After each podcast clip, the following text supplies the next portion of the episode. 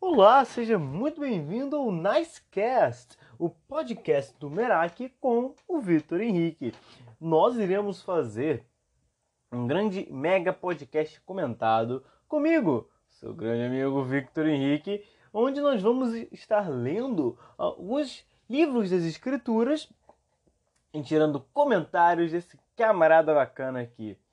E o primeiro livro será o livro de Romanos, no capítulo 1. Primeiro, pra, já que é o nosso primeiro, seria bom explicar um pouco de como será a nossa dinâmica. Estaremos lendo cada capítulo um podcast e quando terminarmos, passaremos para outro. Antes de começar a ler propriamente, darei o contexto do texto para que nós possamos avançar no entendimento da, para que nós possamos começar no entendimento daquilo que o texto bíblico quer dizer e para quem ele quer dizer, quem o escreveu e assim vai. Então, vamos nessa. Para começar, que tradicionalmente falando, o livro de Romanos ele é o sexto livro que você vai encontrar em sua Bíblia. Porém, e primeira carta de Paulo. Porém, contudo, todavia, foi o sexto, foi a sexta carta que o apóstolo Paulo escreveu em Corinto, logo após a carta de aos Gálatas. Então, não foi a primeira carta do apóstolo Paulo, né? O apóstolo Paulo escreveu em Corinto sem, ainda, sem ter ainda estado em Roma e sem ter ministrado os irmãos judeus, diferentemente de como, por exemplo, foi com os coríntios e os gálatas, a qual são seus filhos na fé. Roma foi um lugar que ainda não tinha se encontrado com os irmãos para ministrar e conhecê-los. Então a carta se dá de um inspirado do Espírito Santo direcionado a, uma, a pessoas que ele ainda não teve o contato. E esse período foi por volta do ano 58 de, depois de Cristo. Antes de Cristo tiveram outras histórias. E, e enfim, uh, o apóstolo Paulo é o tão conhecido apóstolo de Jesus Cristo, que é o décimo terceiro, como ele mesmo diz, o apóstolo abortado, o último dos apóstolos, né? por ter vindo depois do grupo de discípulos de Jesus. Ele foi um homem designado a ministrar aos gentios. Gentios são aqueles que não são judeus. Porém, o contexto dessa carta é do apóstolo Paulo falando muito majoritariamente sobre aos judeus de Roma, apesar de Roma ser por natureza uma nação gentílica, diferentemente de Jerusalém, por exemplo, que era uma cidade judaica. Enfim, dito isso, apesar de que ele se refere também em determinadas partes aos irmãos gentílicos, como eu e como você, ele fala majoritariamente aos irmãos judeus. Enfim, dito todas essas coisas, agora que estamos bem familiarizados com a carta aos Romanos, vamos começar. Primeiro, eu gostaria de ler com, com vocês todo o livro de Romanos, o primeiro capítulo. O livro de Romanos é muita coisa, minha gente. São 16 capítulos e eles vão abordar diversos temas que eu não darei spoiler no presente momento. Enfim, Uh, vamos dar início lendo o primeiro capítulo de Romanos de forma seguida. Depois passarei a fazer comentários com vo a vocês. Eu tenho falado com vocês, mas é um pouco complicado porque vocês não irão me responder. Então serei, eu farei comentários a vocês com relação a este livro, né? Uh, então vamos começar. Estarei lendo na versão NTLH, nova versão NT... Ei, lasqueira. É, nova tradução na linguagem de hoje é a mais simplificada e é por isso que eu a leio para facilitar o entendimento, talvez, de você que seja um novo na fé ou seja um pouco mais leigo nesse assunto. Então, capítulo 1, versículo 1, Romanos, e assim diz a palavra do Senhor. Eu, Paulo, servo de Cristo Jesus, escrevo esta carta Deus me chamou e me separou para ser seu apóstolo, a fim de que eu anuncie a boa notícia do Evangelho de Deus. Há muito tempo, essa boa notícia foi prometida por Deus, por meio dos seus profetas, e escrita nas Escrituras Sagradas.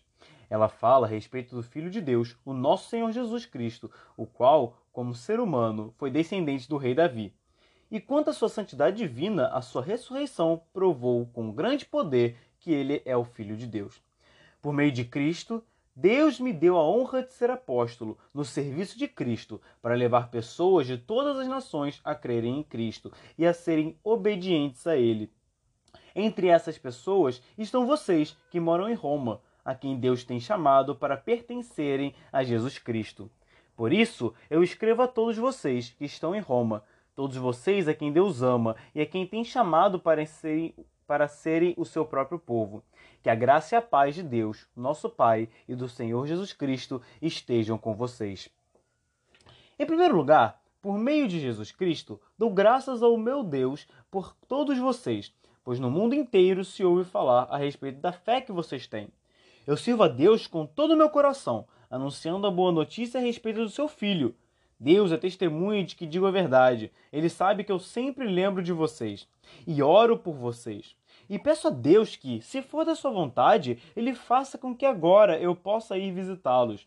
Pois eu quero muito vê-los, a fim de repartir bênçãos espirituais com vocês, para fortalecê-los. Quer dizer, para que nos animemos uns aos outros por meio da fé que vocês e eu temos. Meus irmãos, quero que saibam que muitas vezes resolvi ir visitá-los, mas fui impedido até agora de fazer isso pois eu gostaria que o meu trabalho produzisse resultados entre vocês também, como tem acontecido entre os outros não-judeus. Pois é meu dever pregar a todos, tanto aos civilizados como aos não civilizados, tanto aos instruídos como aos sem instrução.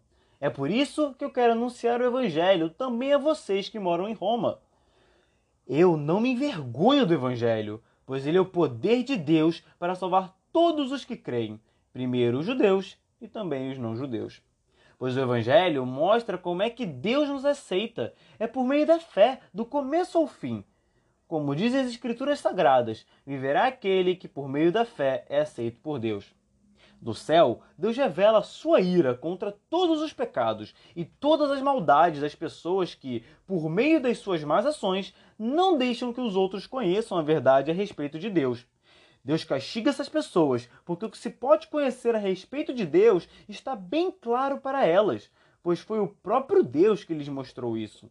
Desde que Deus criou o mundo, as suas qualidades invisíveis, isto é, o seu poder eterno e a sua natureza divina, têm sido vistas claramente. Os seres humanos podem ver tudo isso nas coisas que Deus tem feito e, portanto, eles não têm desculpa nenhuma.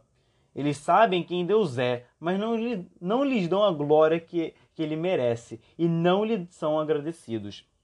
Pelo contrário, os seus pensamentos se tornaram tolos e a sua mente vazia está coberta de escuridão. Eles dizem que são sábios, mas são tolos. Em vez de adorarem ao Deus imortal, adoram ídolos que se parecem com seres humanos, ou com pássaros, ou com animais de quatro patas, ou com animais que se arrastam pelo chão. Por isso, Deus entregou os seres humanos aos desejos do coração deles, para fazerem coisas sujas e para terem relações vergonhosas uns com os outros. Eles trocam a verdade sobre Deus pela mentira e adoram e servem as coisas que Deus criou, em vez de adorarem e servirem o próprio Criador, que deve ser louvado para sempre. Amém! Por causa das coisas que essas pessoas fazem, Deus os entregou a paixões vergonhosas, pois até as mulheres trocam as relações naturais pelas que são contra a natureza. E também os homens deixam as relações naturais com as mulheres e se queimam de paixões uns pelos outros. Homens têm relações vergonhosas uns com os outros e por isso recebem em si mesmos o castigo que merecem por causa dos seus erros. E como não querem saber do verdadeiro conhecimento a respeito de Deus, e como não querem saber do verdadeiro conhecimento a respeito de Deus, ele entregou os seres humanos aos seus maus pensamentos, de modo que eles fazem o que não devem. Estão cheios de maldade, de todo tipo de maldade, perversidade, ganância, vícios, ciúmes, crimes de morte, brigas, mentiras e malícia. Caluniam e falam mal uns dos outros. Têm ódio de Deus e são atrevidos, orgulhosos e vaidosos Inventam maneiras de fazer o mal, desobedecem aos pais, são imorais, não cumprem a palavra, não têm amor por ninguém e não têm pena dos outros. Eles sabem que o mandamento de, o que o mandamento de Deus diz, que aqueles que fazem essas coisas merecem a morte. Mas mesmo assim, continuam a fazê-las. E pior ainda, aprovam os que fazem as mesmas coisas que eles fazem. Amém. Bom, esse é o primeiro capítulo do livro de Romanos, o capítulo 1. E já temos alguns grandes temas muito interessantes, né? Uh, no início da carta, o apóstolo Paulo faz cinco apresentações de si nos versículos 1, 5, 9 e 14, do Evangelho, do 2 ao 4, no 16 e 17, dos cristãos romanos, no versículo 6, e no, no versículo 8 e no 12, de seu interesse em visitá-los, dos versículos 10 ao 13 e no 15, e da iniquidade da humanidade, dos versículos 18 até o último, que é o 32. O primeiro capítulo serve literalmente de start para toda a, funda a fundamentação do evangelho elaborada por Paulo para estabelecer a fé de cristãos que ele nunca conheceu e que possivelmente ainda não saíram do leite espiritual, no começo, nos nossos primeiros sete versículos, ou melhor, dos nossos primeiros 15 versículos, do 1 ao 15, nós encontramos a, a, as apresentações de Paulo, a abertura da carta, se referindo aos cristãos a qual ele escreve, dando algumas características do seu posicionamento pessoal e de, da posiciona, do posicionamento com, das escrituras com relação ao Evangelho e ao Senhor Jesus. Aqui Paulo se introduz aos cristãos romanos, inclusive apresentando sua autoridade em Cristo, que nós vamos ver nos versículos 1 e 5. Estes que ainda não o conheciam, mas que ele já possuía muito apreço para com, como a gente pode ver nos versículos 8, 10 e 11. Aqui também são apresentados dois grandes conhecimentos: o de Paulo quanto às Escrituras, dos versículos 2 ao 4, e o de todos para com a fé cristã de Roma, no versículo 8. Então vamos começar o nosso nossa leitura versículo por versículo de do primeiro capítulo dos 15 primeiros versículos da introdução de Paulo na sua carta. Primeiramente, o apóstolo Paulo se apresenta, como toda boa carta, como toda boa apresentação, toda introdução. Ele se refere a si mesmo já com é, utilizando da sua cidadania romana, como podemos ver basicamente em todas as suas cartas. E primeiro ele se apresenta como servo de Cristo Jesus. E enquanto ele se refere como um servo que está escrevendo essa carta a ele, ele se põe numa posição de humildade e de reverência ao Senhor Jesus, que pode ser muito chocante a cristãos, a pessoas é, melhor dizendo, de um posicionamento cujo Roma era dominante. E aqueles que eram escravos eram subjugados, ou servos, eram subjugados mediante a uma soberania, a soberania de Roma. E, e o apóstolo Paulo, sem mais delongas, já se apresenta como alguém em serventia para com o Senhor Jesus. E é assim que ele se apresenta aos cristãos de Roma. Então ele diz que Deus o chamou e o separou para ser seu apóstolo, a fim de que anunciasse a boa notícia do Evangelho de Deus. A boa notícia é essa da salvação em Cristo Jesus, encontrada ao longo tanto dos quatro evangelhos quanto quando, como vamos ver, né, uh, posteriormente dos versículos 2 ao 4, nas próprias escrituras sagradas, no famoso Antigo Testamento. E eu farei agora um pulo ao versículo 5 e ao versículo 6, em que dizem que, por meio de Cristo, Deus me deu a honra de ser apóstolo, no serviço de Cristo, para levar pessoas de todas as nações a crerem em Cristo e a serem obedientes a Ele. Uh, entre essas pessoas estão vocês que moram em Roma, quem Deus tem chamado para pertencerem a Jesus Cristo. Eu fiz esse pulo, pois eu gostaria agora nós vermos nessa parte da introdução um pouco sobre realmente, de fato, as características que Paulo se apresenta, né? Enquanto apóstolo, mantendo a sua autoridade enquanto uh, alguém que está em uma posição de liderança perante a igreja de Cristo daquele, daquela época, e também como servo, uma pessoa sujeita, uma pessoa abaixo de Cristo. Ele não se põe a pé de igualdade em Cristo, mas se põe em alguém a qual foi dada uma honra que não, que portanto não lhe é merecida. Basta, é, vinda, provinda da graça do Senhor, que apesar de não estar explicitamente dito, nós vamos ver que ao longo das falas de Paulo em suas cartas, é esse é o seu posicionamento, que mediante a graça, mediante a, a, grande bondade do Senhor, ele foi chamado, assim como podemos ver na primeira carta do próprio do mesmo apóstolo a o seu discípulo Timóteo.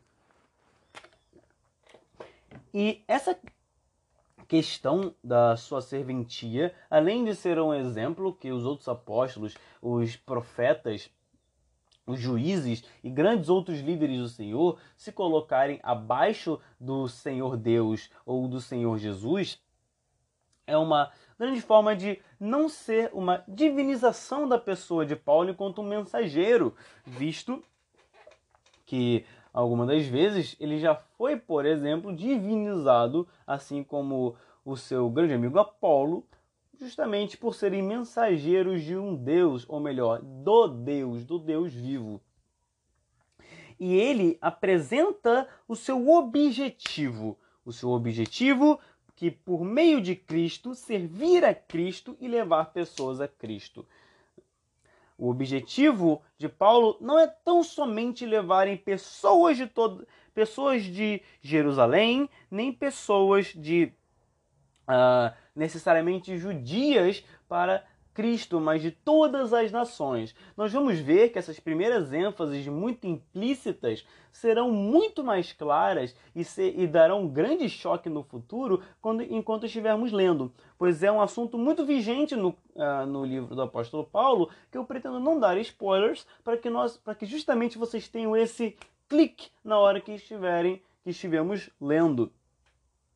E ele deixa bem claro que seu objetivo não é só levar um grupo de pessoas para Cristo, mas de todas as nações, e não tão somente crer em Cristo, mas serem obedientes a Ele. E, alguma das... e entre as pessoas que ele foi comissionado a isso estão as pessoas de Roma, a quem Deus tem chamado para pertencerem do Senhor Jesus, não pertencerem a uma pax romana, mas pertencerem a uma pax Christus. E se vocês pesquisarem e acharem alguém usando esse termo, é, então eu não busquei de alguém. Provavelmente vocês não vão achar. Eu estou usando aqui apenas para fazer uma comparação. Se vocês acharem, não me achem tão intelectual. Se vocês não acharem, já sabem, já estou explanando para vocês.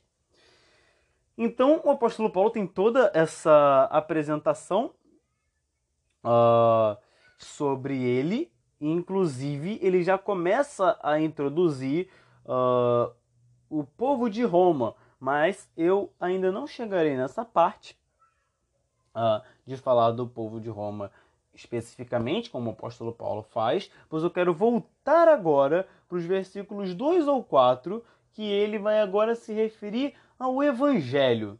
E antes, na verdade, de fazer isso, eu gostaria que vocês tivessem anotado o capítulo 9 do livro de Atos, a qual foi o momento em que o grande apóstolo ele é chamado ao apostolado, o capítulo 22 dos versículos 6 ao 16 e o capítulo 26 do 12 ao 18 do mesmo livro, o livro de Atos, para que vocês possam se aprofundar na história do chamado apostolar, o chamado apostolar, vocês vão, eu vou ficar devendo essa, esse termo para vocês. Uh, do apóstolo Paulo. Nos versículos 2 ao 4, como eu já havia dito, é uma demonstração de conhecimento acerca das escrituras sagradas aos cristãos de lá. A maioria das vezes, como eu havia dito, ele estará se referindo a cristãos judeus. E aqui ele já apresenta duas autoridades: a autoridade que Cristo lhe concedeu e a autoridade que ele tinha enquanto conhecedor daquilo que é a regra de fé e prática dos cristãos, não só não somente dos cristãos, mas naquela época também dos judeus, visto que ele se refere ao Antigo Testamento especificamente. E eles que tinham o Antigo Testamento como as leis, como algo de divina inspiração e necessidade a se obedecer. E ele apresenta que tal escritura, ela já desde sempre apontava para essa boa notícia, o evangelho, e também ao Senhor Jesus, aquele a qual o evangelho, a daquele a qual é o centro do evangelho, o Senhor Jesus. E ele anuncia que Deus já havia prometido todas essas coisas através dos seus profetas e das escrituras sagradas, dando aqui tanto a importância das escrituras quanto da sua proeficiência, visto que ele vai dizer que o evangelho do qual nós cremos, ele já era apontado pelas escrituras muito antes de nós termos esse contato com esse evangelho. E nesse momento, quando eu digo nós, eu digo eles. E isso não vai acontecer muito. Eu vou ser bem mais claro nas coisas que eu falo. Esse é um momento à parte. E aqui o apóstolo Paulo separa duas características de Cristo apresentadas nas Escrituras Sagradas e também pelos seus profetas.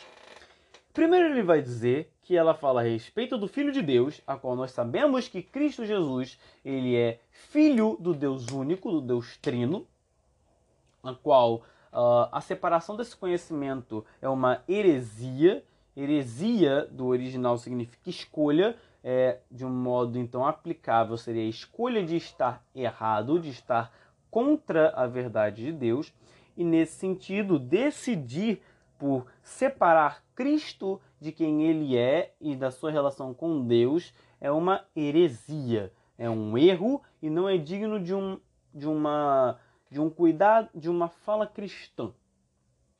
Então, ele já começa trazendo Jesus como aquele que ele é, o Filho de Deus, que não foi revelado nem por carne nem sangue, mas pelo próprio Senhor, como o Senhor Jesus Cristo vai dizer ao seu discípulo Pedro. O nosso Senhor Jesus Cristo, o qual, como ser humano, foi descendente do rei Davi. Vamos pausar aqui nesse, nesse texto em específico, que é muito interessante, pois estamos apresentando aqui uh, a raiz de Jesus, a raiz de Davi. No, em Apocalipse, no capítulo 5, no versículo 5, Cristo é tratado como cordeiro no capítulo 5, porém nesse versículo em específico, um dos 24 anciãos declara que ele é o leão da tribo de Judá, a raiz de Davi, aquele que é digno de abrir os sete selos. Ele, de valor de qual ninguém se compara, de quem ninguém chega aos pés, ele havia sido prometido desde muitas eras, desde a época do grande rei Davi, o homem segundo o coração de Deus, o qual na sua descendência viria o rei, o rei que governaria toda a terra com cetro de ferro e seria o rei único pela sua tomada de poder pelo seu pai. Amém. Ele vai dizer que a sua natureza humana proveio de uma promessa cumprida que nós podemos encontrar em diversos textos, como em 2 Samuel 7, do 12 ao 14a, e no 15 e no 16, que vai dizer a promessa propriamente dita a Davi, em Crônicas 17, do 11 ao 14, em Salmos 89, 3 e 4, Isaías 9, 6 e 7, 11 do 1 ao 5, Jeremias 23, 5 e 6, e assim vai. E de que Davi seria o Messias, cumprido, por exemplo, nos textos de Mateus 1, 6 e 16, Lucas 1, 32 e 33, e uh, em Apocalipse 5, 5 já citado. Nós vemos nos escritos de que a genealogia de Jesus ela é descendente de Davi. E nesse sentido nós, nós conhecemos uma doutrina base do cristianismo, o qual é Deus se tornou homem. Deus se fez carne, Deus se fez ser humano, de uma descendência humana. Senhor Jesus também é 100%, também foi 100% homem. A descendência, aquilo que saiu do ventre de Maria, era o, era o Verbo encarnado, era a carne do Deus vivo, o qual morreu, mas ao terceiro dia, glorificado, ressuscitou.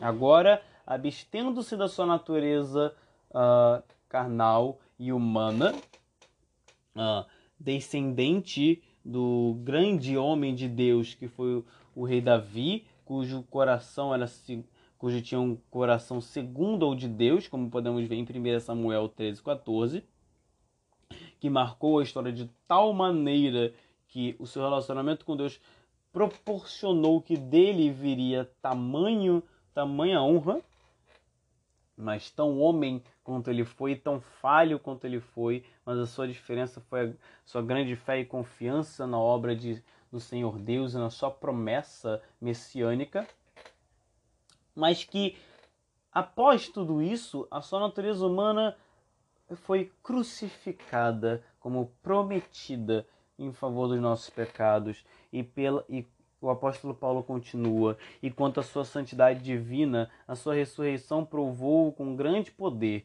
que ele é o Filho de Deus.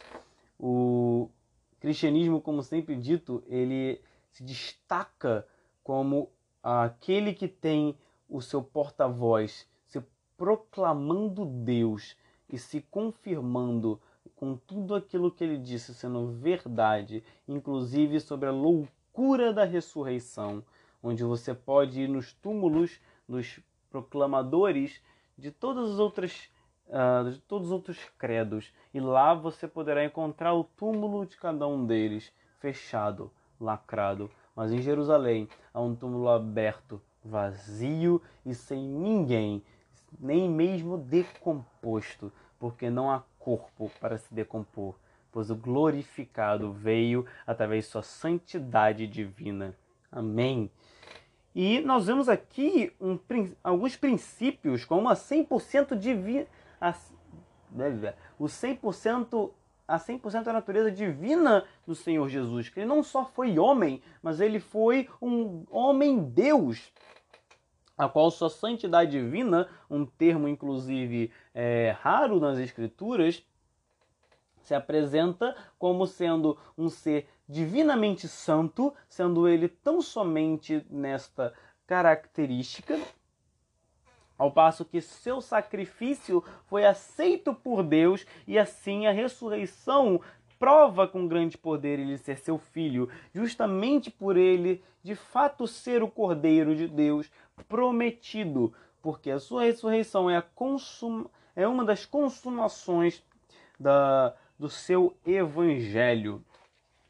Como o apóstolo Paulo vai dizer, ele é primícia daqueles que haverão de ser glorificados, que haverão de ser ressuscitados porque ele é o primeiro a ressurgir em corpo glorificado, apesar de Lázaro, apesar de aqui, do morto cujo o profeta de Deus caiu e ressuscitou depois de, mesmo depois de morto, ainda assim ele é o primeiro, pois ele é o primeiro a se encontrar em um corpo glorificado. Outro princípio que nós podemos tirar é que aqui podemos também ver em como que se manifestam os filhos de Deus, a sua característica. Se sua santidade divina foi a grande e poderosa prova de que ele era seu filho, a santidade de um cristão é aquela prova palpável e visível de que ele é um filho de Deus. Nós, nós devemos andar no caminho da santidade, mesmo que não seja a santidade divina de Cristo, mas a santificação progressiva da qual recebemos pela palavra, como vai dizer em João 17, 17 e como também vai dizer em 1 Pedro 1. Nós precisamos correr atrás da santificação, da santidade. Enfim, prossigamos. O...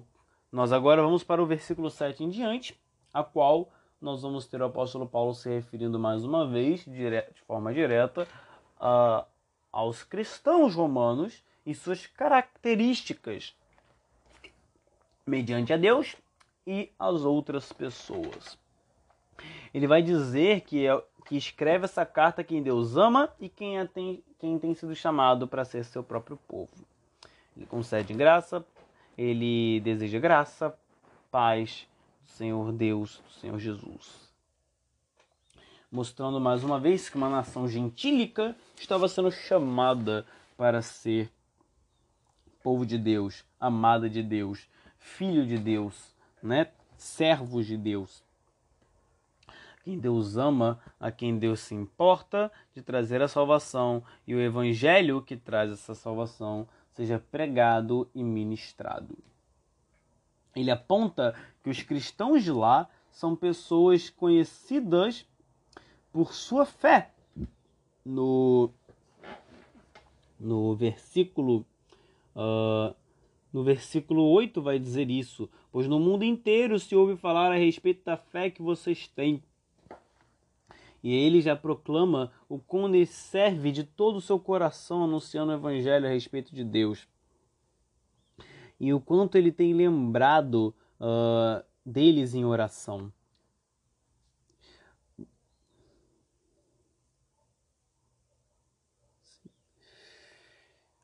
Bom, e nesse meio ele apresenta uma grande preocupação com relação aos cristãos de lá em oração, em oração e também um forte desejo por visitá-los, como vai dizer o versículo 10. E peço a Deus que, se for da sua vontade, Ele faça com que agora eu possa ir visitá-los. Eu quero ir muito vê-los a fim de repartir bênçãos espirituais com vocês para fortalecê-los. Quer dizer, para que nos animemos uns aos outros por meio da fé que vocês e eu temos. Isso é uma realidade que nós, enquanto estamos vivendo num período de quarentena, quer seja você esteja ouvindo isso durante esse período, quer seja depois, nesse período que estamos vivendo no momento que esse podcast está sendo uh, Esse é o nosso grande anseio de nos encontrarmos com os nossos irmãos, de voltarmos a visitar o templo unidos, quer seja quer seja da nossa própria congregação, quer seja nos encontrarmos com os irmãos espalhados por toda a terra e repartirmos da bênção espiritual, que é o fortalecimento mútuo, o animar uns aos outros através da grande fé que o Senhor nos deu, através dessa, através dessa fé que nós temos pela graça do nosso Deus e Pai. E esse é um desejo muito latente que o apóstolo Paulo apresenta e que certamente, se você é um verdadeiro cristão que vive uh, segundo a vontade do Senhor, com, essa, com a fé que une pessoas de todas as nações, povos, línguas, tribos e nações, provavelmente esse também é o seu grande anseio, desejo e é aquilo que você tem esperado por tanto tempo durante esse período de quarentena. E aqui, mais uma vez, o apóstolo Paulo apresenta sua característica enquanto apóstolo, enquanto um homem que, que serve a Deus de todo o seu coração, anunciando a verdade do Evangelho a respeito do filho dele, do filho de Deus, dando te, que sendo Deus testemunha de que ele diz a verdade e sempre lembrando em oração. Nós precisamos trazer à nossa memória aquilo que nós aqueles e daquilo que nós precisamos orar dos irmãos, daqueles que nós nem conhecemos, como o apóstolo Paulo ele nunca chegou a entrar em contato direto com os irmãos de Roma. Assim também nós devemos fazer, pois eles ainda não se conheciam, mas o apóstolo Paulo sempre lembrava deles em oração.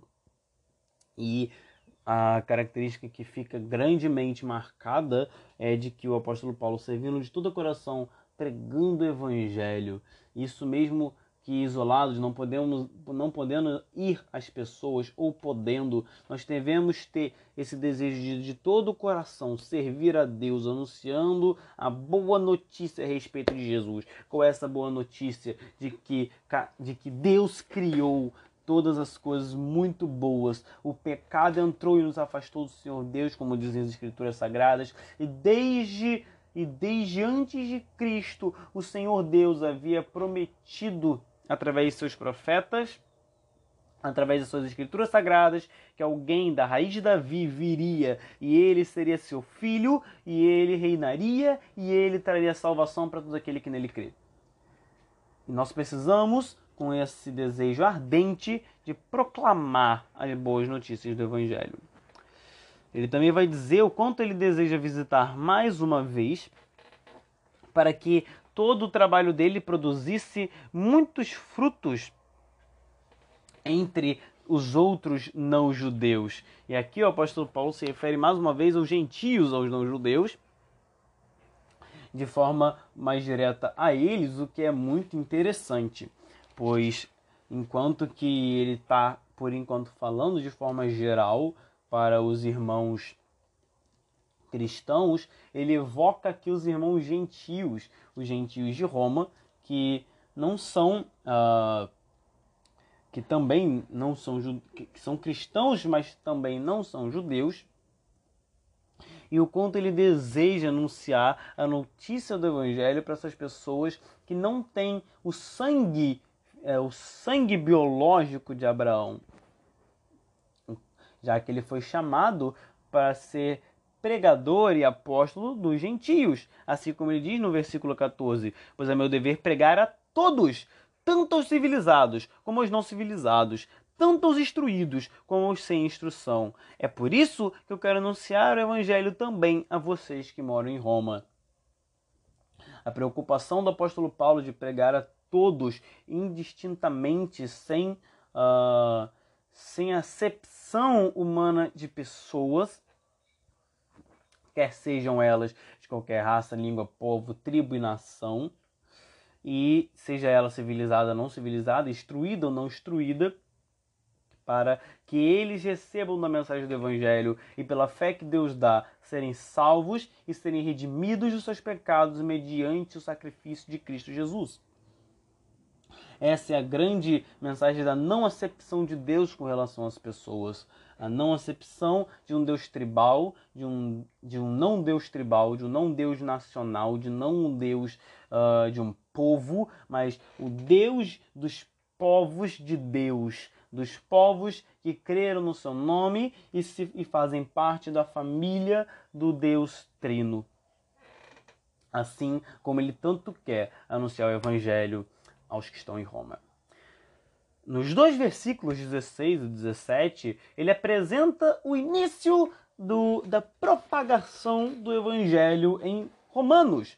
O livro de Romanos é dito é tido como uma explanação, uma explicação, uma elaboração esmiuçada sobre o Evangelho, tratando de assuntos como pecado, justificação, expiação de pecados, lei e o cristão, é, misericórdia divina, perdão e é, depravação total da humanidade.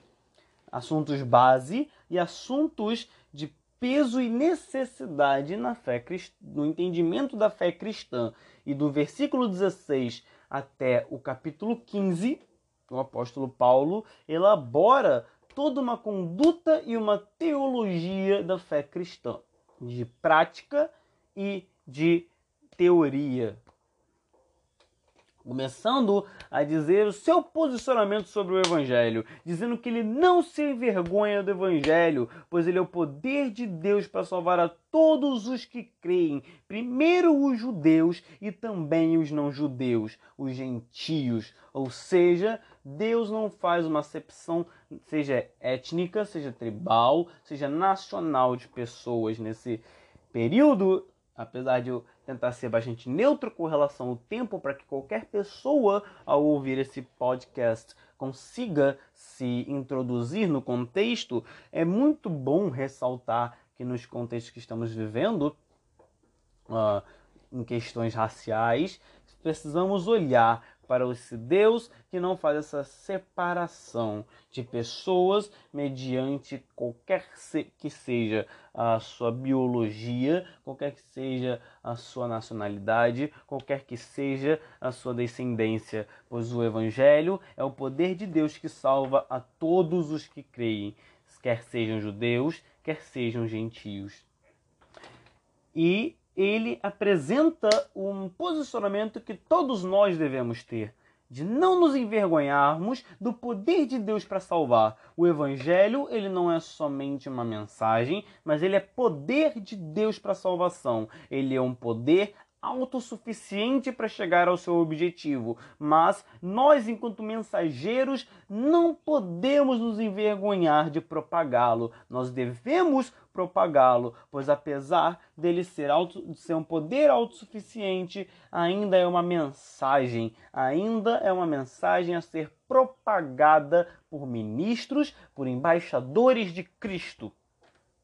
E nós não podemos ser ministros propagadores do evangelho envergonhados de falar dele, quer seja por perseguição, quer seja por, sub, por subjugamento, quer seja por qualquer oposição. Devemos ministrar o evangelho que é poder para salvar, pois as pessoas estão caminhando à perdição e nós somos aqueles que recebemos pela graça de Deus o, ministério de alcançar pessoas através desse evangelho. E o apóstolo Paulo ministrou a todos o quanto ele teve alcance com esse poder, com todo o amor, com toda a dureza necessária, sem um pingo de vergonha.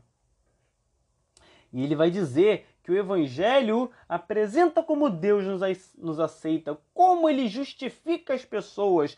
Em algumas versões vai dizer que é de fé em fé, que é por meio da fé, do começo ao fim. A salvação não vem pelas nossas obras. Nenhum homem é bom o bastante, nem faz coisas boas o bastante para que possa ser salvo, mas é mediante a fé dada por Deus para que nós possamos ser salvos e a glória venha para ele e não para nós homens. Como vai dizer as escrituras sagradas, muito bem citadas por Paulo, viverá aquele que por meio da fé é aceito por Deus, ou como nós costumamos dizer, o justo viverá pela fé que é uma citação do livro de, Apo de Abacuque 2.4. Perdão pelo erro por quase falar Apocalipse.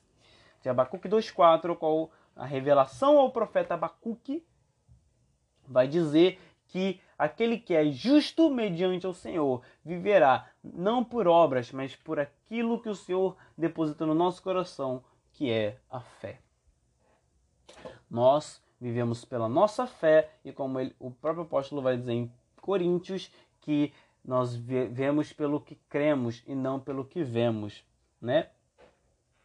Assim, o apóstolo Paulo apresenta o posicionamento que, segundo o Senhor Jesus, é digno, é digno, um posicionamento digno do evangelho, visto que em Marcos 8:38 ele apresenta que todo aquele que negá-lo é, perante os homens, ele será, nega, será negado mediante Deus por Jesus no tribunal celestial. Mas todo aquele que aceitar professar Cristo perante os homens será professado por Cristo mediante o tribunal celestial ao seu Pai que está no céu, ao nosso Pai que está no céu. Então, esse é o poder do Evangelho apresentado pelo apóstolo Paulo, apresentado pelos apóstolos, pelos profetas, pelo Senhor Jesus Cristo. E agora o apóstolo Paulo começa a entrar numa doutrina conhecida como depravação total, apresentando que toda a humanidade entrou em vaidade, em maldade, em perversidade, a relação de Deus para com isso e outras características mais, focando em alguns pecados em específico, do qual nós vamos ver agora. Vemos aqui que o Senhor revela sua ira contra os pecados pecados e todas as maldades das pessoas que, por meio das suas más ações, não deixam que os outros conheçam a verdade a respeito de Deus.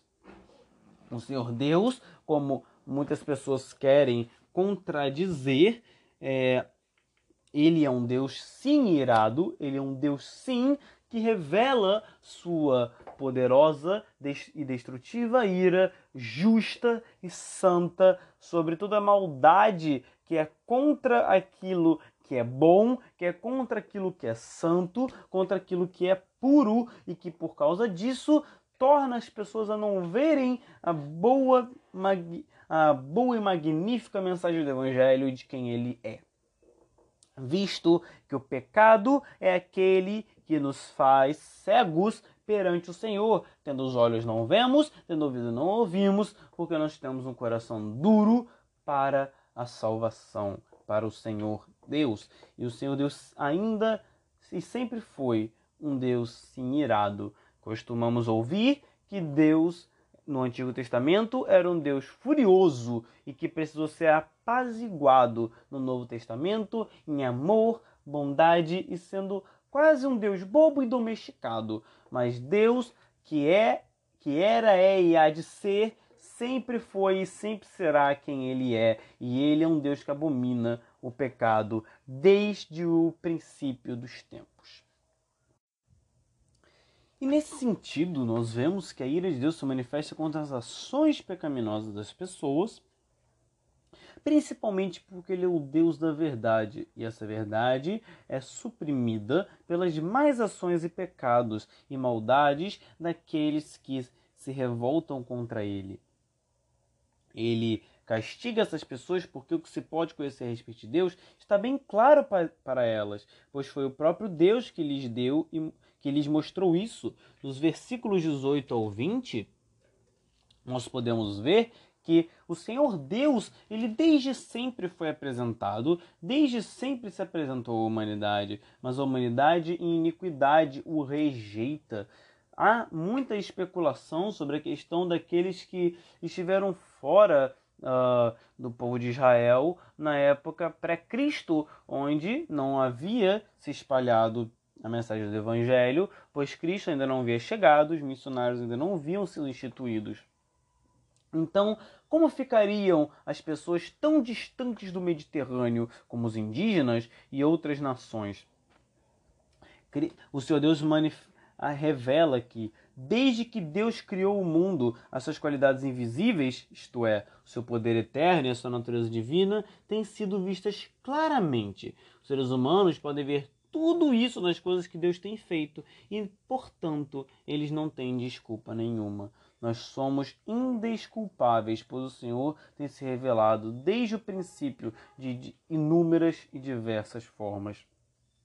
Nós vamos ver posteriormente um pouco mais de como isso se manifestou, de como mais isso se manifesta, porque por enquanto, o que o apóstolo Paulo nos apresenta é de que a própria criação de Deus e a, natureza ela já manifesta um Deus grandioso, um Deus que formou todas as coisas.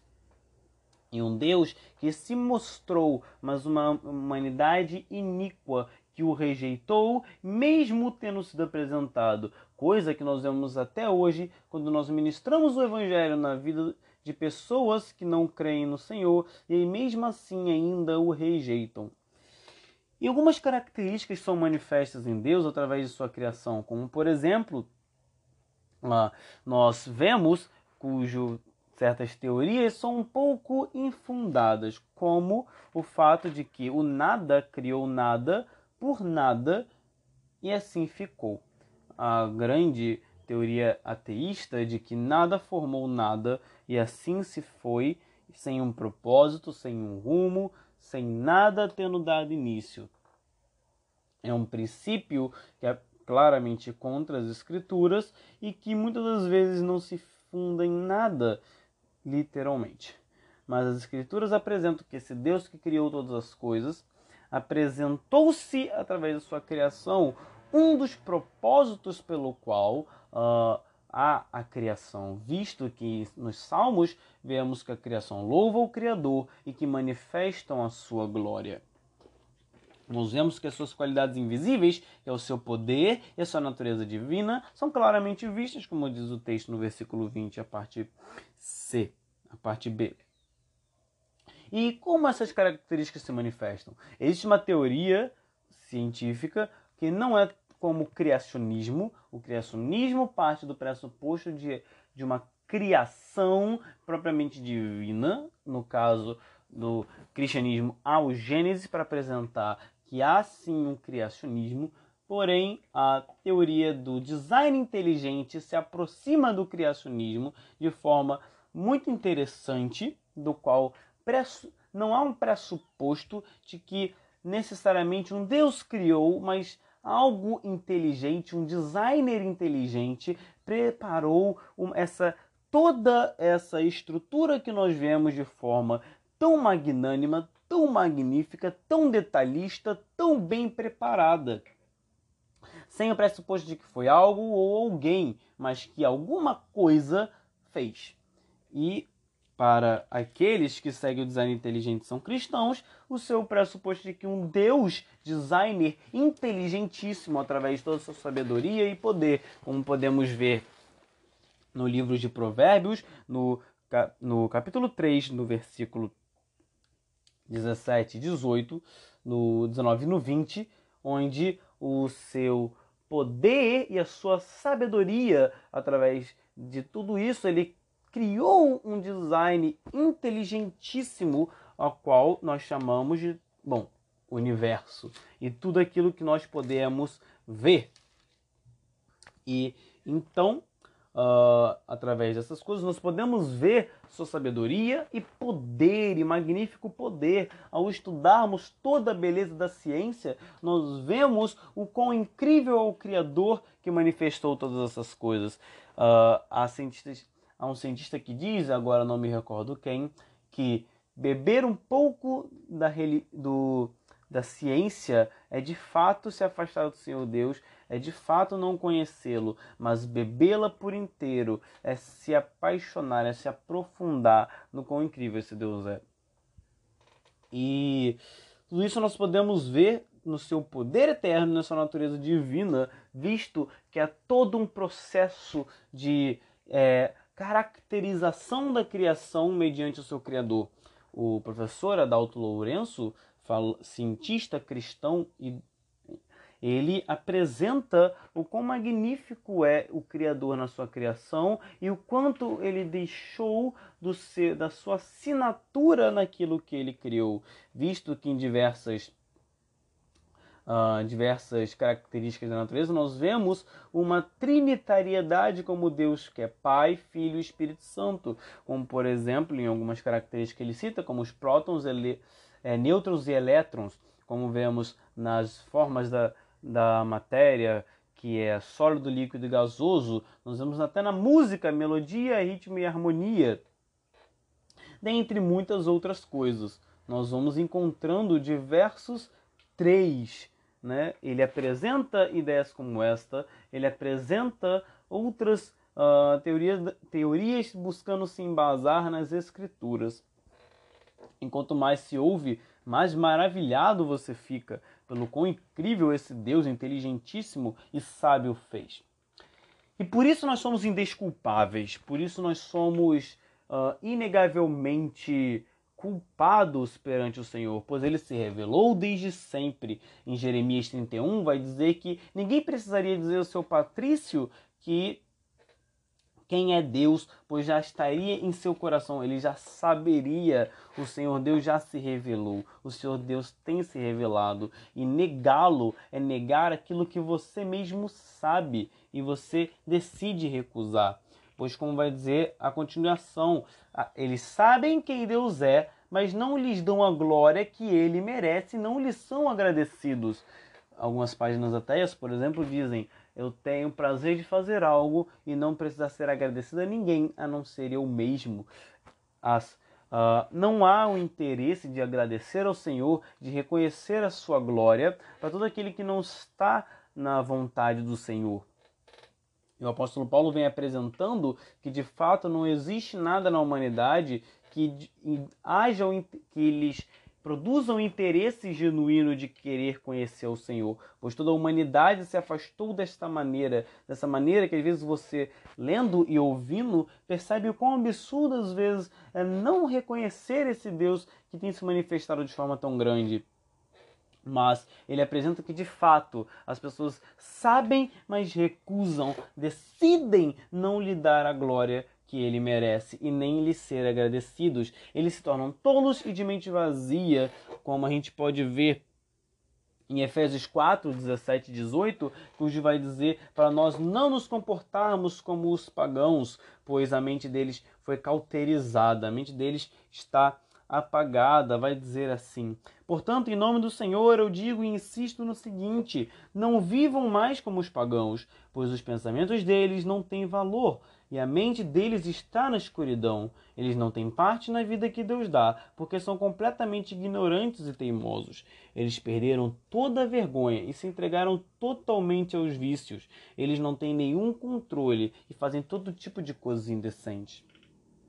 Aqui ele se refere especificamente aos pagãos, mas está em completa harmonia com o que ele vai dizer aqui em Romanos uh, sobre a depravação de toda a humanidade, sobre todos estarem em negação ao Senhor, em todos estarem com a mente cauterizada, coberta de escuridão, sem um pingo de interesse pelo Senhor, cujas suas cujo dizem que são sábios, mas na verdade são completamente tolos. São pessoas que não entendem e também não querem entender ao Senhor. Essa, nesse momento, é toda a humanidade antes de um verdadeiro encontro com Cristo.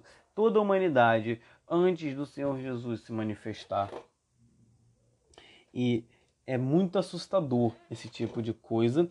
E a partir daqui ele começa a esmiuçar dois pecados em específico, dos pecados que se relacionam muito com a questão da natureza que Deus produziu e da natureza da revelação de quem o Senhor é.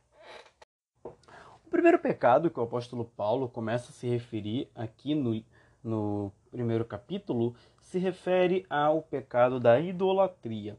Como ele vai dizer, em vez de, após uh, o fato de eles terem a mente dizer que eles têm a mente cauterizada, não se interessam pelo Senhor, recusam adorá-lo e darem a glória que ele merece e não serem agradecidos, ele vai dizer que ao invés de adorar ao Senhor, eles começam que é o Deus imortal, eles adoram ídolos, pessoas, seres humanos, pássaros, animais de quatro patas e animais que se arrastam pelo chão, como vai dizer no versículo 23 e ele retoma no versículo 25.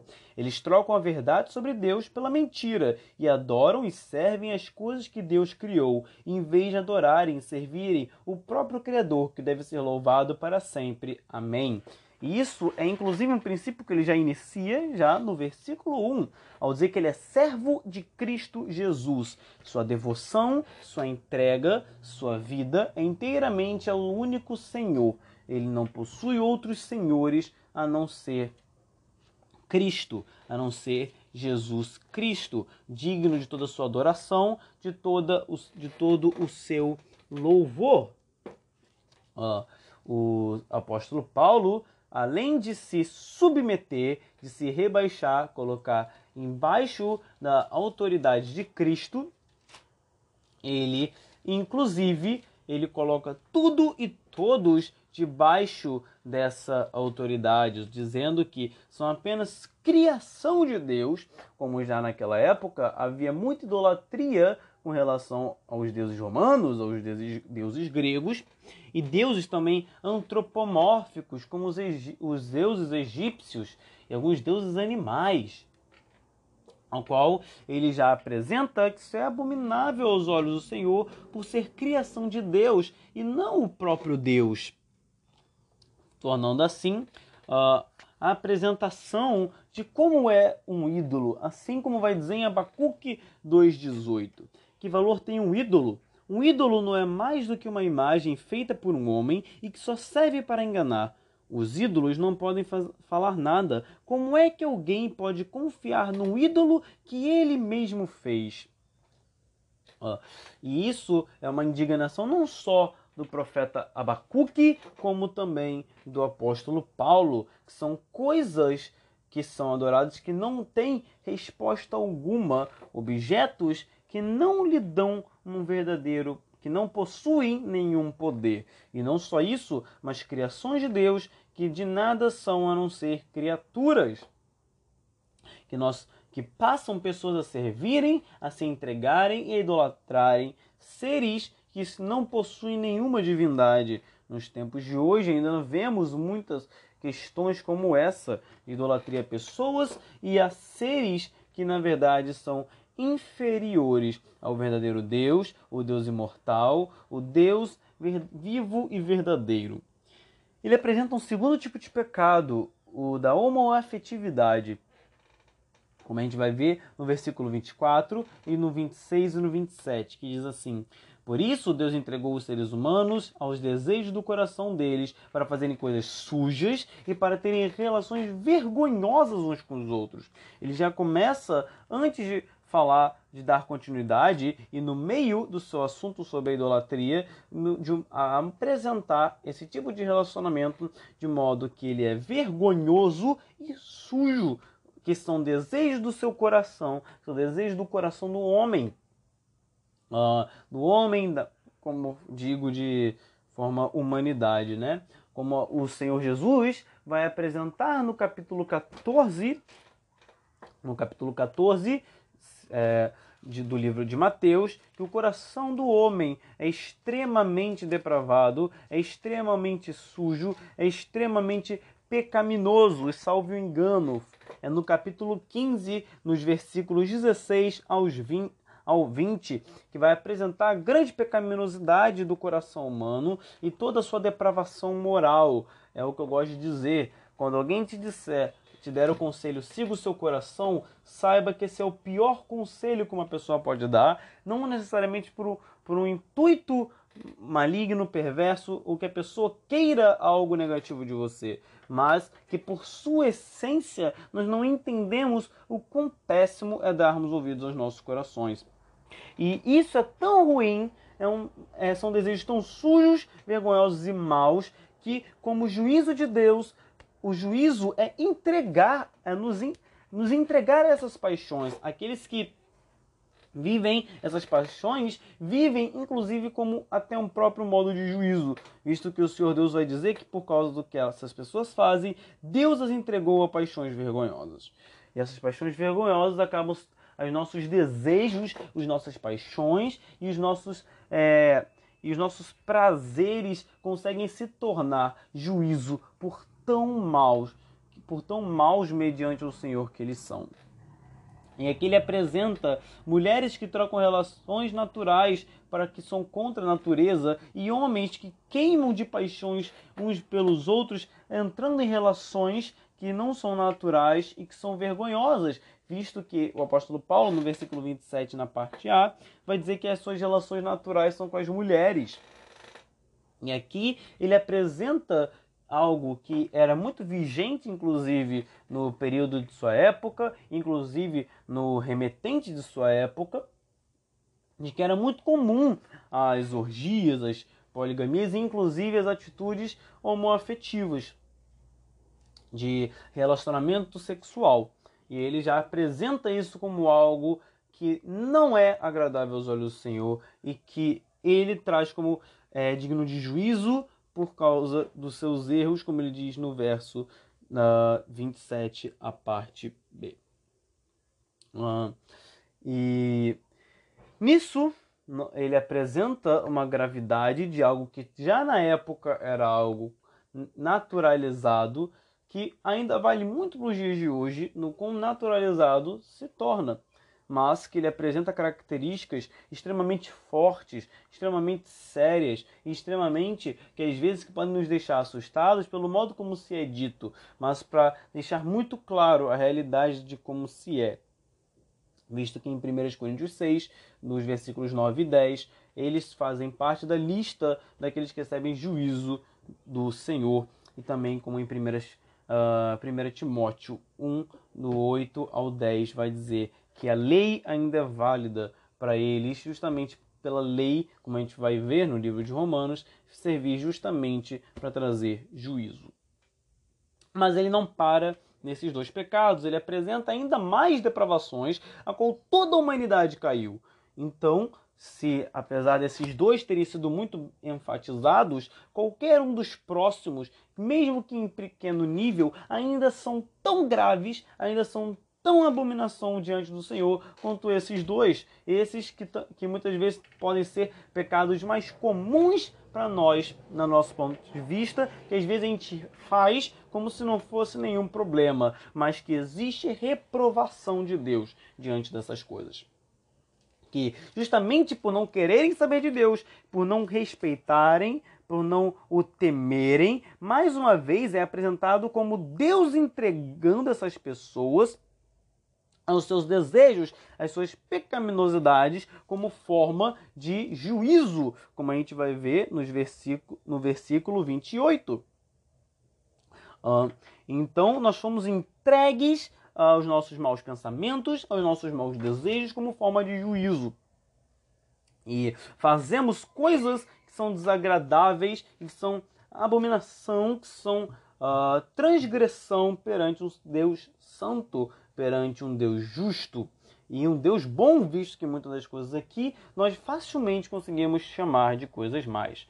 Ele cita uh, perversidade, maldade, ganância, vícios, ciúmes, crimes de morte, brigas, mentiras e malícia. Eu não vou citar todos porque são muitos. Talvez eu cite, eu já li aqui com vocês, mas posso, mas pretendo parar em cada um para tratarmos deles.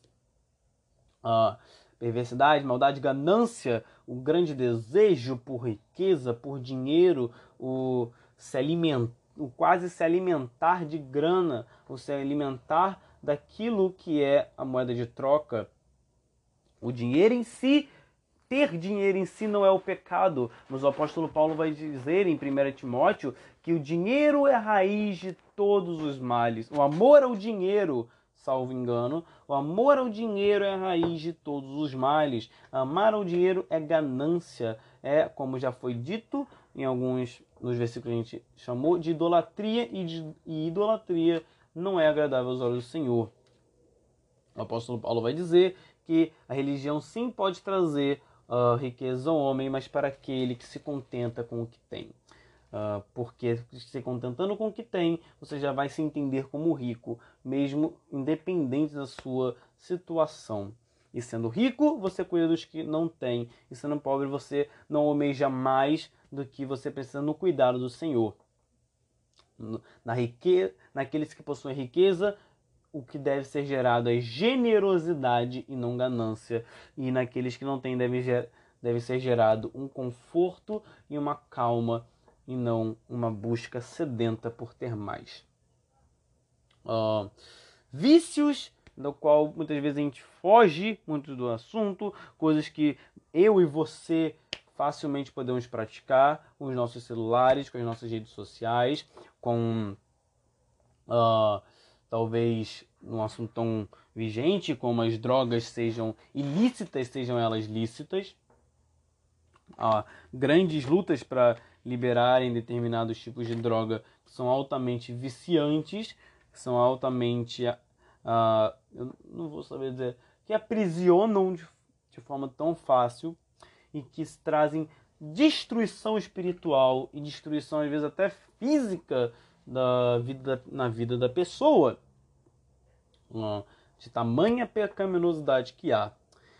Ciúmes, ciúmes do qual você começa a buscar tomar posse daquilo que não é seu, ter posse de uma amizade que não é sua. Deus é dono de todas as coisas. O seu ciúme, o seu zelo é porque Ele é Deus e Ele tem posse daquilo que é dele. Nós temos apenas aquilo que Deus nos dá e isso continua nem sendo nosso, é de Deus, é para Deus, é tudo dele, por ele, para ele. Então, os ciúmes no geral são baseados em atitudes infundadas, em atitudes autodestrutivas que destroem uh, sua vida, inclusive seus relacionamentos. Eu já fui muito ciumento e hoje em dia eu, para honra e glória do nome do Santo e Precioso nome de Jesus, tenho lutado contra isso para vencer esse pecado. Crimes de morte, algumas vezes, se não me engano, vai repetir esse tipo de crime, na, onde o assassinato é um crime hediondo, seja pelo, pelo viés da sociedade, onde até mesmo os ímpios podem chamar isso de, de absurdo, como também é um pecado a qual nós tiramos aquilo que nós não temos o direito de fazer. Dizem que Deus é mau por tirar a vida das pessoas, mas como eu já disse, tudo é dele, por ele, para ele. Ele tem o controle, ele tem o direito de tomar aquilo que já é dele, que é a vida. Mas nós não temos esse direito. O Senhor deu a pessoas específicas, a, a autoridades específicas, para que possam reger juízo, mas juízo justo, juízo bem feito, juízo que é baseado no que é certo, no que é justo, no que é correto, no que é bom, no que é bom para a sociedade em si. E fora disso, parte do maligno. Brigas as rixas, as famosas tretas, vamos dizer assim. Sejam elas brigas de forma física e às vezes as brigas bestas. E muitas vezes nós, nós entramos no meio web crente, nós temos muitos debates interessantes e necessários, mas que às vezes se tornam campos de briga, campos de guerra por ideias muitas das vezes. Nós devemos tomar cuidado né, com aquilo que não é central e nem principal seja em, eu me refiro aqui em modo de debate, mas também me refiro fisicamente para não entrarmos em ambientes de, vamos dizer assim, batalha humana de gente contra gente. O que é desagradável, o que é um erro, o que é uh, um pecado descrito aqui. Mentiras, malícias, caluniam e falam mal uns dos outros. Uh, a mentira, o grande que tem agora um memorial, o Dia da Mentira, né? Uh, onde é uma aversão à verdade, a verdade cujo Deus é, cujo Deus é a base, cujo Cristo vai dizer que é a verdade, cujo Espírito é dito como Espírito da verdade, que o mundo não pode receber. Então, a mentira que é daqueles que são filhos do que é mentiroso desde o princípio, uh, são práticas daquele que são os filhos da ira e não dos filhos do amor e da verdade de Deus, onde nós devemos nos abster da calúnia, da mentira, daquilo que é uma aversão à verdade. Às vezes a gente brinca bastante e o brincar, a zoeira, claro, existem limites, mas não é um problema. A gente precisa apenas tomar cuidado com aquilo que foge do que é verdade, daquilo que foge o sim sim e o não não.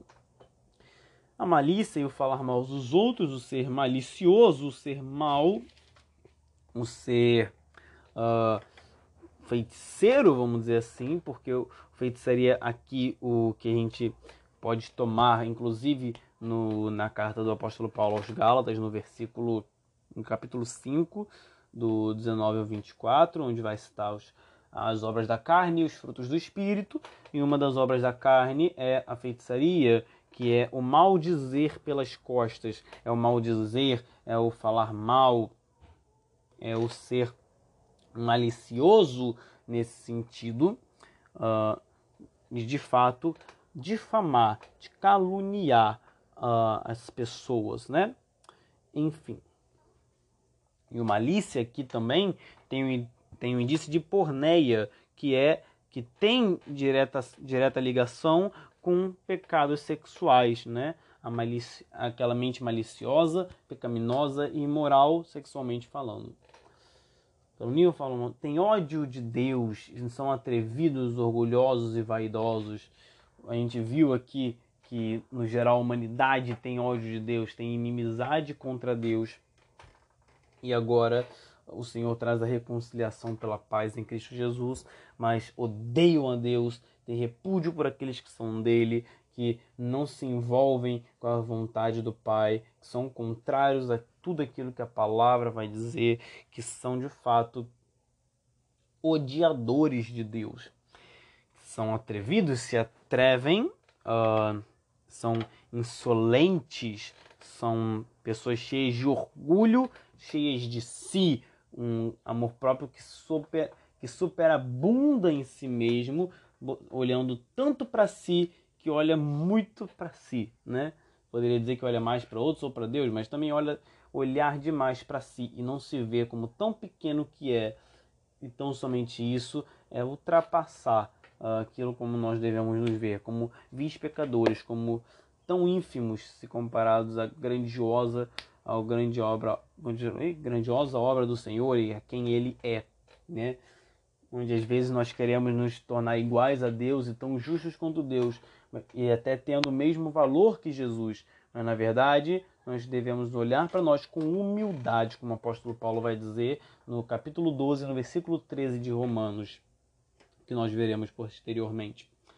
Nós não temos o mesmo valor que Cristo, mas Cristo é tudo e nós devemos ter humildade para nos prostrarmos perante Ele, não sermos nem atrevidos nem orgulhosos.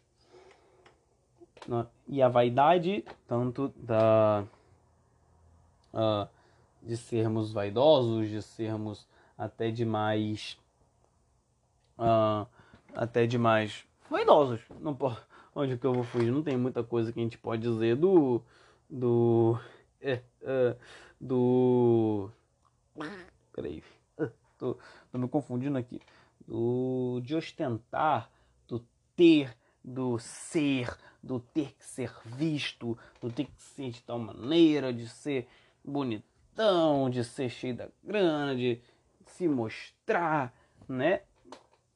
Vaidade do ser mais por fora do que por dentro. Inventam maneiras de fazer o mal, são malignos e planejam, tem como o provérbio vai dizer, tem pés que se apressam para fazer o mal, planejam as maldades e fazem e executam. Das vezes as pessoas com autoridade fazem isso, uh, geralmente são os que conseguem, que têm mais sucesso em fazer isso, mas muitas das vezes a gente para para planejar o mal contra outras pessoas. Uh, desobedecem aos pais, a desobediência, o não honrar, o não cumprir o primeiro mandamento com promessa, como o próprio apóstolo vai dizer também posteriormente. Uh, e sermos irreverentes aos nossos pais, desonrá-los como eles tanto merecem pelo seu trabalho. Muitas das vezes, como filhos, não é uma tarefa fácil, é, justamente por queremos tanta independência, um anseio tão louco por independência, mas ainda precisamos reter no nosso coração essa honra e essa, esse respeito, esse amor por, com aqueles que nos conceberam. São imorais, são imorais, pérfilos também, como dizer em algumas outras versões.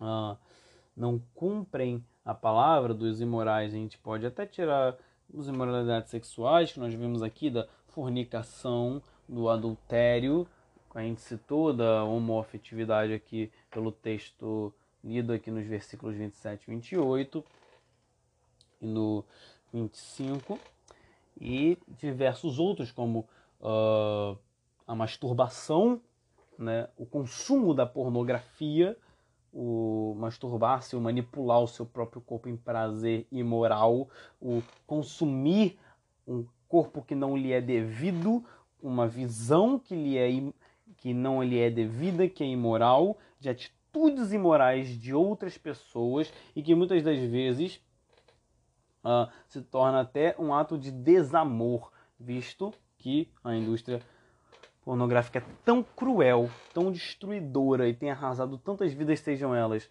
de, uh, de, de crianças, sejam de adultos, geralmente as mulheres sofrem muito com isso. E se consumir pornografia não só é um pecado de imoralidade sexual, um, deveria até ser um crime propriamente dito. O adultério, que eu também citei aqui, uh, que é ter, tremendamente nojento e absurdo, no livro de Provérbios, no capítulo 5, vai dizer que a mulher imoral tem lábios doces como mel e tem beijos tão suaves mas que ela caminha para o mundo dos mortos e te leva para esse lugar. Geralmente o mundo dos mortos também tem a conotação de inferno, né? A condenação eterna. Largar aquilo que uh, o amor que você decidiu prolongar por toda todo o seu por toda a sua vida é uma quebra de uma aliança que você fez perante o Senhor, ao passo de que no Antigo Testamento a prostituição era usada como metáfora para quando o povo de Israel se deitava com, entre aspas, se deitava com outros deuses e abandonava o Deus vivo. Para ver o tamanho que é o repúdio do Senhor com relação a esse sentido da imoralidade sexual. O apóstolo Paulo, em 1 Coríntios 6, vai dizer que todo pecado é fora do corpo, mas o de moralidade sexual é contra o seu próprio corpo, e nós somos, e nós que professamos a fé em Cristo Jesus, temos o seu Espírito Santo, nós somos templo do Espírito. Não há cabimento para nem adultério, nem masturbação, nem o ficar, que também é prostituição, nem para amantes, nem para nenhuma dessas outras coisas. Se faltou-me algum exemplo, Espero que você esteja trazendo, que o Espírito Santo te traga à memória uh, outros posteriormente. Não cumprem a palavra, ou seja, não são, não cumprem o sim sim e o não não, não são pessoas confiáveis. Dizem, mas não farão. Dizem que farão, mas farão o oposto ou não farão nada. São pessoas que negam a verdade por dizer algo que é uma mentira visto que não cumpriram com aquilo que disseram, que uma luta, uma luta muito grande, muitas das vezes, porque temos a ideia contrária do que o pastorzão Tiago, em Tiago 4, vai dizer sobre não ficarmos dizendo que planejamos as coisas para o dia de amanhã, mas se Deus quiser, faremos, pois não sabemos o dia de amanhã, mas Deus já está lá. Deus é quem permite ou proíbe as coisas de acontecerem. Então a gente se confia às vezes até demais naquilo que a gente pensa que possivelmente pode fazer. E às vezes não cumprimos com palavras que poderiam não ser não poderiam ser, que poderiam não ser ditas. Não tem amor por ninguém, que é o princípio dos mandamentos da obediência ao Senhor, o amor. Não há amor ao próximo, não há amor a mais ninguém, nem ao Senhor, nem àqueles que estão à sua volta. Uh, em diversas situações, muitas das coisas que nós vimos aqui é um ato de uh, desamor. Né? Cristo vai dizer que odiar o próximo é cometer homicídio, é cometer assassinato, um crime de morte, né? como foi dito aqui no texto que nós lemos. Então, uh, é uma atitude comum para aqueles que não estão em Cristo, e se nós agirmos dessa forma, nós temos que repensar nossas atitudes pois o amor é o, no, é o princípio que Cristo trouxe. Vi, vide uh, Romanos 13, nos versos 8 ao 10. Que ele é o cumprimento de toda a lei, o amor, o amor ao próximo. E como 1 João vai dizer, quem não ama não conhece a Deus, nega a verdade, não está nele, não o conhece, pois Deus é amor. E todo aquele que está em Cristo, como vai dizer em Romanos 5, pelo seu Santo Espírito, o amor do Senhor Deus está em nós, em nosso coração. É depositado em nós para que nós propaguemos e nós recebamos desse amor que é mais forte que a morte, como vai dizer a canção. Hum, e não tem pena dos outros, a falta de piedade, a falta de misericórdia, eu gosto da ideia de que se nós recebemos de tamanha misericórdia que nós não merecemos, tamanho perdão que nós não merecemos, quem somos nós para negarmos tal coisa? Cristo, no Sermão do Monte, no capítulo 6, ao ensinar sobre a oração, ele vai dizer para perdoar, para que nós peçamos perdão pelos nossos pecados. E que se nós não perdoamos, nós não temos comunhão com Deus, nós é, não seremos perdoa perdoados pelo Senhor, pois estamos pedindo uma, uma misericórdia que nós não concedemos. É, o famoso, é a famosa hipocrisia. O verdadeiro cristão é liberador de perdão, pelo poderoso perdão que nos foi concedido sem o nosso merecimento. E, por fim, o apóstolo Paulo vai dizer que as, que as pessoas sabem que isso é contra a vontade do Senhor, que isso é contra a lei de Deus e que isso que o merecimento disso é a morte. Em Romanos 6, 23 vai dizer que o salário do pecado é a morte, que o preço do, do pecado é morrermos, espiritualmente sermos mortos para sempre na condenação eterna. Mas eles continuam fazendo e pior, incentivam, aprovam as pessoas a fazerem as mesmas coisas.